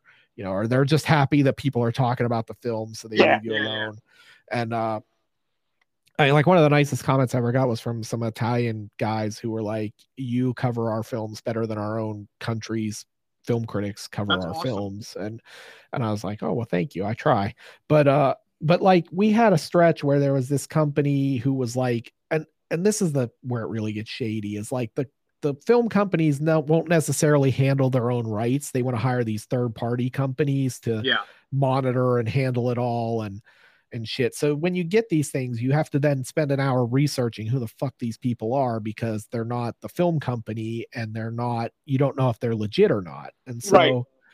so we had a bunch of Italian ones that got claimed by some company that said they were a digital rights management company in Italy and and I go and they have a website like some guy had had a big war with them over something and I talked to him and he's like he's like I don't even think they're legit and then sure enough I get an email from them and it's not even from their fucking company it's their email comes from like digital rights management company at gmail.com which Right. is just like dude Right. could you be any more shady like like you couldn't even afford a fucking domain for this scam like you're Right. You got a gmail account you don't even have your company name in the gmail like You can't, you can't, you can't spend a couple extra bucks to make it look a little more official. Yeah, and I, like we went through like three rounds of this, and it gets to the point where you know you go like the first appeal they reject, and then you dispute the appeal, and when you appeal, you're appealing to them. You're not appealing to some third party fair judge type Right. thing. You're literally appealing to the guy who claimed it, and there's no penalty for them denying you. There's not like no real recourse, right? Uh, right. Until you get to the third stage where you're like they're going to give you a strike but then if you fight them on the strike, they have 10 business days to either show they're taking you to court in America Oh, yeah. or they have to release it. And that's the game of chicken. Uh, and I just told them the last time, like, A, you know, I'm going to fight you all the way to the court stage. So let's just fucking cut the bullshit and release Yeah. it because you're going to cave before I do. And I said, B, if we go through this again, I'm hiring a lawyer and I'm taking you to fucking court. Right, So right, right. I'm not, I, uh, you know, like, I'm not some poor YouTuber who sits around, you know, like trying to eat, you know, eating top ramen all day. I have money yeah, for yeah. lawyers, you know? So, like uh when I got into this, I was like, I'm gonna find me a fucking copyright lawyer who's gonna take all my cases, and I'm just gonna tell him, hey, we may get to go to the Supreme Court at some point. So you want to you want to argue in front of the Supreme Court? I'm your guy. Uh, and they never and they never they're never gonna sue you because fuck, they'd have to spend hundreds of thousands of dollars to sue me over a video that makes you know a fuck 500 bucks. Uh, Right, right, right. Over a YouTube. So- video. so yeah so but yeah you just it, that's non-stop pain in the ass uh and and it just sucks because even when it happens like i know i'm gonna win it's just that it takes a month two it's still effort. Yeah, it's Yeah, obnoxious. to, to resolve and and i'm sitting on this video that i can't release because it's not going to make any money uh, even though youtube insists that when you dispute it the money goes into escrow when we've had that happen and i've released one that was in escrow and then one i somehow never get all the money it was supposed to make so Funny how that works. yeah yeah like uh somehow i had a you know like offerings was one of those where we released it and it went into escrow and it was out uh, I released it anyway because I was like, we're gonna win. It's not a big deal. We'll just get the money on the back end. Yeah. And uh, and that thing put up like twelve thousand views the first day, and somehow made like fifteen dollars. so uh, just just for comparison's sake, a normal you know twelve thousand view video on the first day is you know 100 150 bucks depending right. you know and so yeah so like something is not right here and Yeah, then it happened it happened with another one there. but uh That Yeah, makes the- me these- that makes me think. Did you? Let's see if I'm remembering this correctly, or if it's like a Berenstein, Berenstain, Bear kind of moment. Did you? Do you have a? Did you have a video for Shocker? no You didn't. Okay. no Is I'm- that where? But, but that reminds. Is that where football practice came from? yes Okay. I, i've actually been uh, dude that's the most asked question on the show where does football practice come from I And saw a- you. I saw you comment on yeah that. the it's it's day. mystery science theater used it they used it in Yeah. a movie and then they used it in a couple episodes and i'm 99% sure it's in shocker was where they got it from Uh, but i need to i have shocker here and i was literally thinking about making a shocker video just to put that to bed once and for all because Right. because i answer this question constantly it's even more than what movie is hell yeah guy from uh you know which was the front runner for a very long time but Right. football practices passed it up uh so I guess Yeah. everybody knows where bastard comes from. Uh, yeah, apparently, or or they're just happy. They're like, oh, it's Linda Day George because he says Linda Day George. right. we get asked about Lance Henriksen a bit, uh, only because that's like not a particularly well known Lance Henriksen Right. film. And it's like uh, the new one too. It's like yeah, yeah, it's a you know a newer newer Henriksen, but yeah. But yeah, it's uh the, the the claims and that eh, you know it's part of the game. It's part of the YouTube game. Yeah. But yeah. I, I also look at it like um and someone was like someone had said like B movie Babylon obviously because it's designed as a podcast although there's a video component to it if you want to watch it but we designed that so that I wouldn't have to use so much footage so that I could okay. uh, potentially avoid being claimed so I just Right. use stills a lot we use some footage but not not a ton and a lot of it's just me on camera because it's podcast and Yeah. the analytics are like well podcast video podcast people like to actually see the host uh in the episodes but i had someone complain like i was in it too much like imagine that being your complaint. Oh i'm sorry you're on camera too much. You show up in your own show too much. right right. Yeah and i was like well and then i had like i had that today like some some guy had left a comment like on the junk video from a couple years ago. He's like oh i li- really like this style of narration over the video but he's like why do you cut well, i don't like that you cut to yourself every so many seconds. And i'm like well dude i have to like i can't just show the movie Yeah. You can't rip it. Like it's not like rip tracks. You can't Right. just like you know. Yeah, well, and you know those guys have to pay to license the movie Yeah, to, exactly. to do that. Like, you know, I'm on YouTube. We operate in fair use land, and and it's a gray area to begin with because nobody can define what is fair use. And if you went to one judge, he'd say yes, and another with the same video would say no, and and uh, so you know you got you know the myth always was was that you if you use less than nine second clips you'd be fine. And i can tell you straight up that's bullshit because we've gotten claimed for two second clips. But you know at the, at the end of the day you just like i'm just trying to make the show. I'm trying to be and this is the thing i'm always trying to be fair about it. I'm not trying to uh show you the whole movie. Like i want to make my show and then I want you to take that 20 minutes hopefully and go like, "Oh, that movie was funny and I would like to see it all in context." And and then it, you go out and see it and you know, like if I show too much, then I'm uh, you know, I'm in the wrong. And Right. so uh, that's not what I want to do. I'm not trying to like keep creatives from making money off their work by Yeah. by circumnavigating and giving you the Cliffs Notes version, but yeah, it's uh it's it's a weird it's a weird space and and the worst part of it is is YouTube does not protect creators at all. And and that's the double whammy of it is like i deal with we'll get claimed for using footage of a movie then youtube comes along and fucking demonetizes me because they don't like gore or you know, like their community standards have gotten tighter and tighter and tighter as i have been on the platform uh to the point where i'm like you know I, i've said i don't know that my show in its current form would be viable in five years. You may come to a point in the next couple of years where any film show is just a guy sitting in front of a webcam holding the Blu-ray case talking about Right. a movie with no B-roll. and at po- that point i'm out like Well, at that point, what's the point? right yeah i like uh, this is like talking to my buddy at work i don't fucking need Right. to you know like fuck i don't i'm not gonna sit around and watch point, 20 just- minutes of this Just do a podcast. right gonna do that. exactly so yeah it's it's a weird it's a it's a weird platform and then you know you add in like shorts and all this shit and Yeah. it's ugh, don't even It's get me started on It's a shorts they keep trying to get me to do shorts they're like oh you have all this content you can ju- just chop up funny parts into little shorts and grow and blah, blah. And i'm like a No. don't have time to do that don't want to do it really uh it's a pain in the ass and i just hate that format Well, So- sometimes jokes need context. They do. necessarily do that in a short. Right. And so then they're like, but you could do it with B movie Babylon and deep cuts. And I'm like, well, I could see taking like B movie Babylon and like chopping it up into shorter videos, like Right. segments of the show in a video or like an interesting point that runs two or three minutes or something. Honestly, a lot of times it's like it's not it's not worth a fucking effort.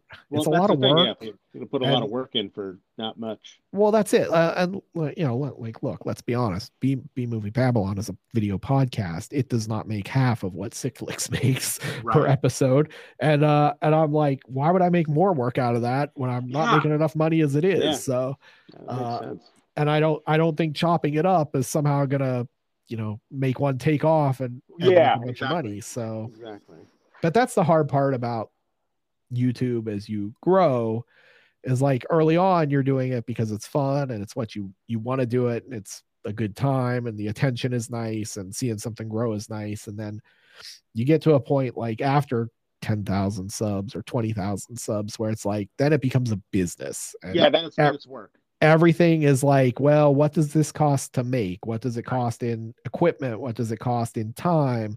What does it cost in me paying editors and you know thumbnail artists or whatever, uh, writers or whatever, which I don't have, but if I did, uh, Right. and then and then you're like, is the return worth the investment? And Yeah. so that's like where I really love making deep cuts, but they're a ton of work and Yeah. They You cost more to they, get much. they're going to cost more for me to edit and they have actually cost me money to make them and i'm like well i'm really like i'd like to make these videos but i'm also trying to pay my mortgage and Yeah, paying money to make the video is not productive Bills still have to be paid. So. right so like if i'm losing money on the video then i can't make more of these and Yeah, exactly. so you know the audience votes with their view basically and uh, yeah. and i you know it sucks because you're like oh i really thought this was good and i thought like you know people would take to it and it would really be a new direction for us or something and and then it doesn't and you're like fuck i just spent all this time and money and shit making this thing that nobody wants so Right, right, right. Well, I, I'm an idiot though because I said I said to Jay the other day, I'm like, you know, the my bright idea to do this podcast and do deep cuts and all that shit was nice, but they were supposed to be less work and easier to produce and all this shit. And I just fuck, I really should have just figured out how to make two sick flicks a week. so like there's it's not like there aren't enough movies, it's just a Right. matter of time. yeah. And I thought, oh, sick flicks take so long to make, but fuck, this podcast takes forever to make. So I, you know, I I I don't I never do myself any favors. All right, so uh, so I don't want to take up your entire day uh-huh. I know you got I know you got editing to do. I know Oh, you're working on Jesus, your yeah. Highlander video. We're like So- 10 minutes in. I got I- it's like an hour long. I'm so. All right, so I had a couple things on my list I wanted to bring up here, sure. and then and then I will let you get back to your uh, your your day of editing. Uh, Sounds let's good. see. The first thing I noticed was that uh, so I watched the last shark video before before we started recording, and uh, it has the most tender pimp hand I've ever seen. Like when he reaches out and he slaps that dude across the face. yeah, I was like, I couldn't tell if he was hitting him or caressing him. It was just Right, kind of this reach out and brush. Like it's very soft. that? that dude um, that dude was not working stiff. No, not at all. Not at all. Um, and then, so you have a whole section on in in Sick Flicks for for found footage, which is like one of my favorite genres. And I understand that it is probably the most easy genre to make a horror film for. And like, everybody there are- hates it, and I never understand do. why. It's it's it's. I think it's just because it's so watered down. Like Tubi Hmm. used to have a a category that was just found footage, and they got Right. rid of it like a week ago. Uh, but there's like hundreds of movies in there that I've never heard of, and I was like, Yeah. the budget on these are like eight dollars. Right. Well, yeah, because anybody with an iPhone now can, Can go make out and make one, yeah. footage film. But you did cover my very favorite found footage movie, The Last Broadcast. Oh, yeah. I found that one way early and actually um knew the guys who made it. Oh no the day. shit! Yeah, uh what is it? Stefan Avalos. Stephen and- Avalos and Lance- Lance. I can't remember what his name is. Yeah. Um, yeah, So yeah, I found that one like way early before it came out. And I think I don't remember if they reached out to me or I reached out to them, but uh yeah, I covered that one like way back in the day and it has stuck with me forever. Yep. Like I think it's better than Blair Witch in a lot of I, ways. yeah. I bought Uh, it. I blind bought it at the like it was like an FYE, so that's how old I am. Oh, Uh, yeah. But there was a big sticker on the DVD that said uh, uh, basically like the inspiration for the Blair Witch Yeah. Project, and Yeah. that's what caught me. I was like, all right, I'm going to buy this. So I blind bought the DVD. I brought it home. I watched it. I was like, this is fucking amazing. And Yeah. then I watched it again like the next day to make sure that like I still thought it was amazing, and I did. Um, and like when you said, I had no idea about this until you brought it up in your video. That how rare it was for a good long while, like to have, own a physical copy of Yeah. that movie It was, like gone. a really yeah. Um, I have had my regular DVD for probably well over would be over twenty years now, and I was like, holy shit, this is probably worth money. And then like then they three released days- version. three days later, they released like that fucking expanded version with like two discs and all the. Which I went and bought, and I was like, "This is great. It's going to be a better transfer." And then I was like, my my brain was like, "You idiot! now that video's not now DVD's not worth shit now." Like, right. but I was still so happy that I had this movie that, like, I mean, quite honestly, nobody had ever heard of. Yeah. Anybody I was like, yo, have you seen this movie? They were like, what the fuck is this? Like, the Right. last broadcast. And then I'd be like, well, sit down. Because this is about as low budget as I've ever seen. yeah. Um, and and you are in for a ride, except for the ending. I always thought that they kind of yeah, that, they they they, don't the stick the ending on ending. that. Yeah. No, it's it's a rough. Like that was the lowest budget thing I think I'd seen until I watched started watching the Bad Ben movies. uh-huh. Uh, have you seen any of those yet? No. Oh uh-uh. boy, yeah, yeah, yeah. so uh, you can get them on Amazon. I think they're free. Like you Uh-huh. can watch them for free on Amazon. If you get the chance and you've got nothing else to watch, I would recommend like just trying them out. Like, yeah. it's all done on this dude's security camera in his house, Oh so it God. switches from room to room to room. And I think the budget was So like it's like thir- Night thir- Trap. yeah, yeah, yeah. I think the budget was like thirteen hundred dollars or something like that. And they're up to like thirteen or fourteen of them now. Oh my like that's how many they've been making. So somebody's making money off of it. I guess, or enough to like keep it going. Shit. So, so yeah, if you get a chance to check out Bad Oh, Ben, yeah, give I'll it a have to check shot. out. and uh, if you don't like it, just forget that I told you to. Oh no, forget that I fine. told you to watch it. But yeah, I- so I wanted to mention the last broadcast because no one ever talks about it, and then you did a whole fucking video on it. I did, uh, which was funny because that was one uh, I didn't have a copy of it anymore, and I don't remember where I even got that copy. We sourced said it from. you said somebody sent it to you, Right, Like yeah. helped.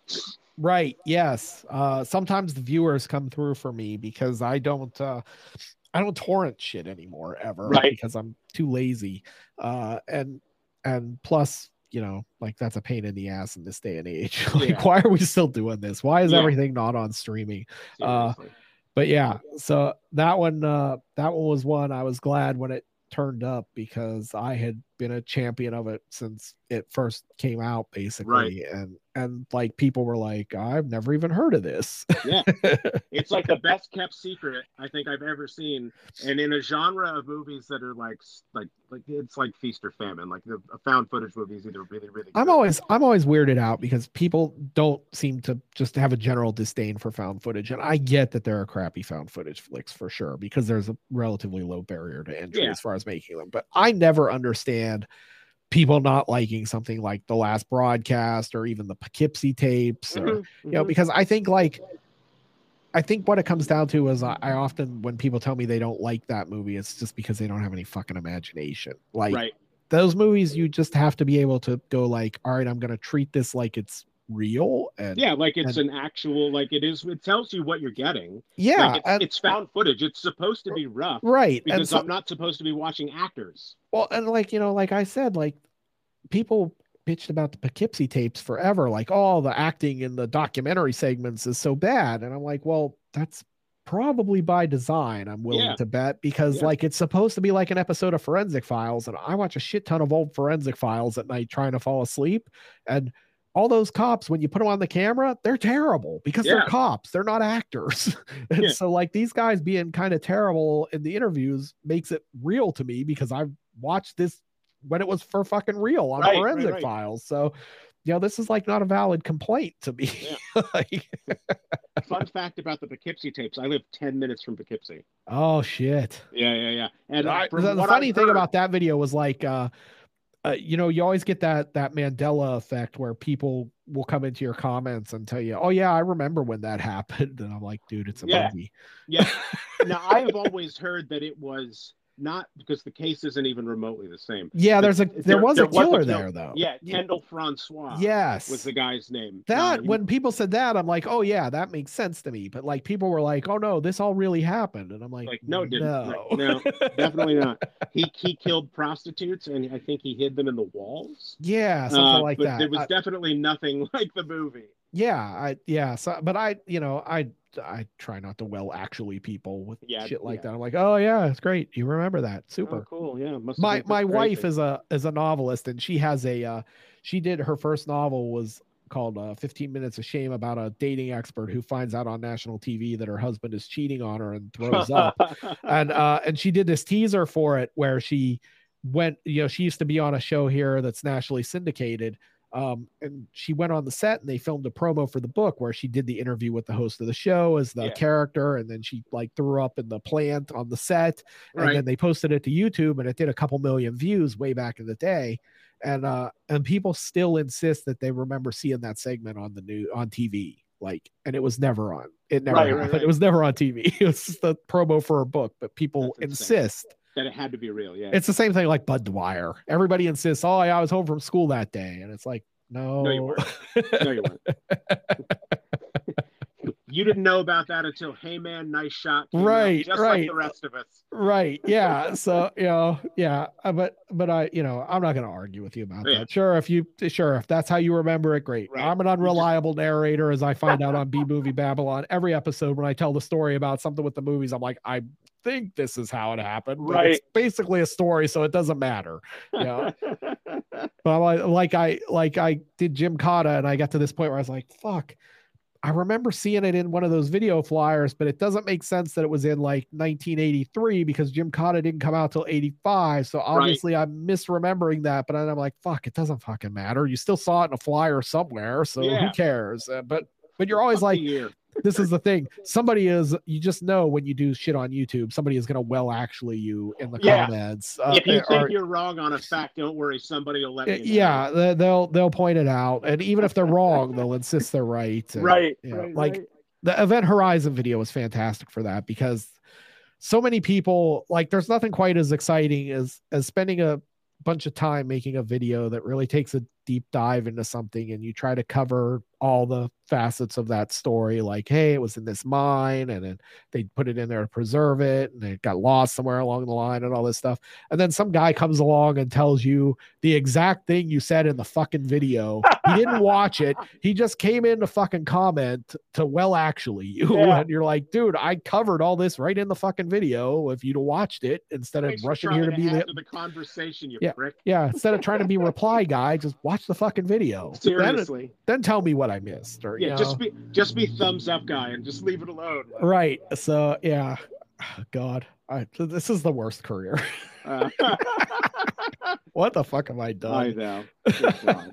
But- I tell these kids all the time, you don't want to do this.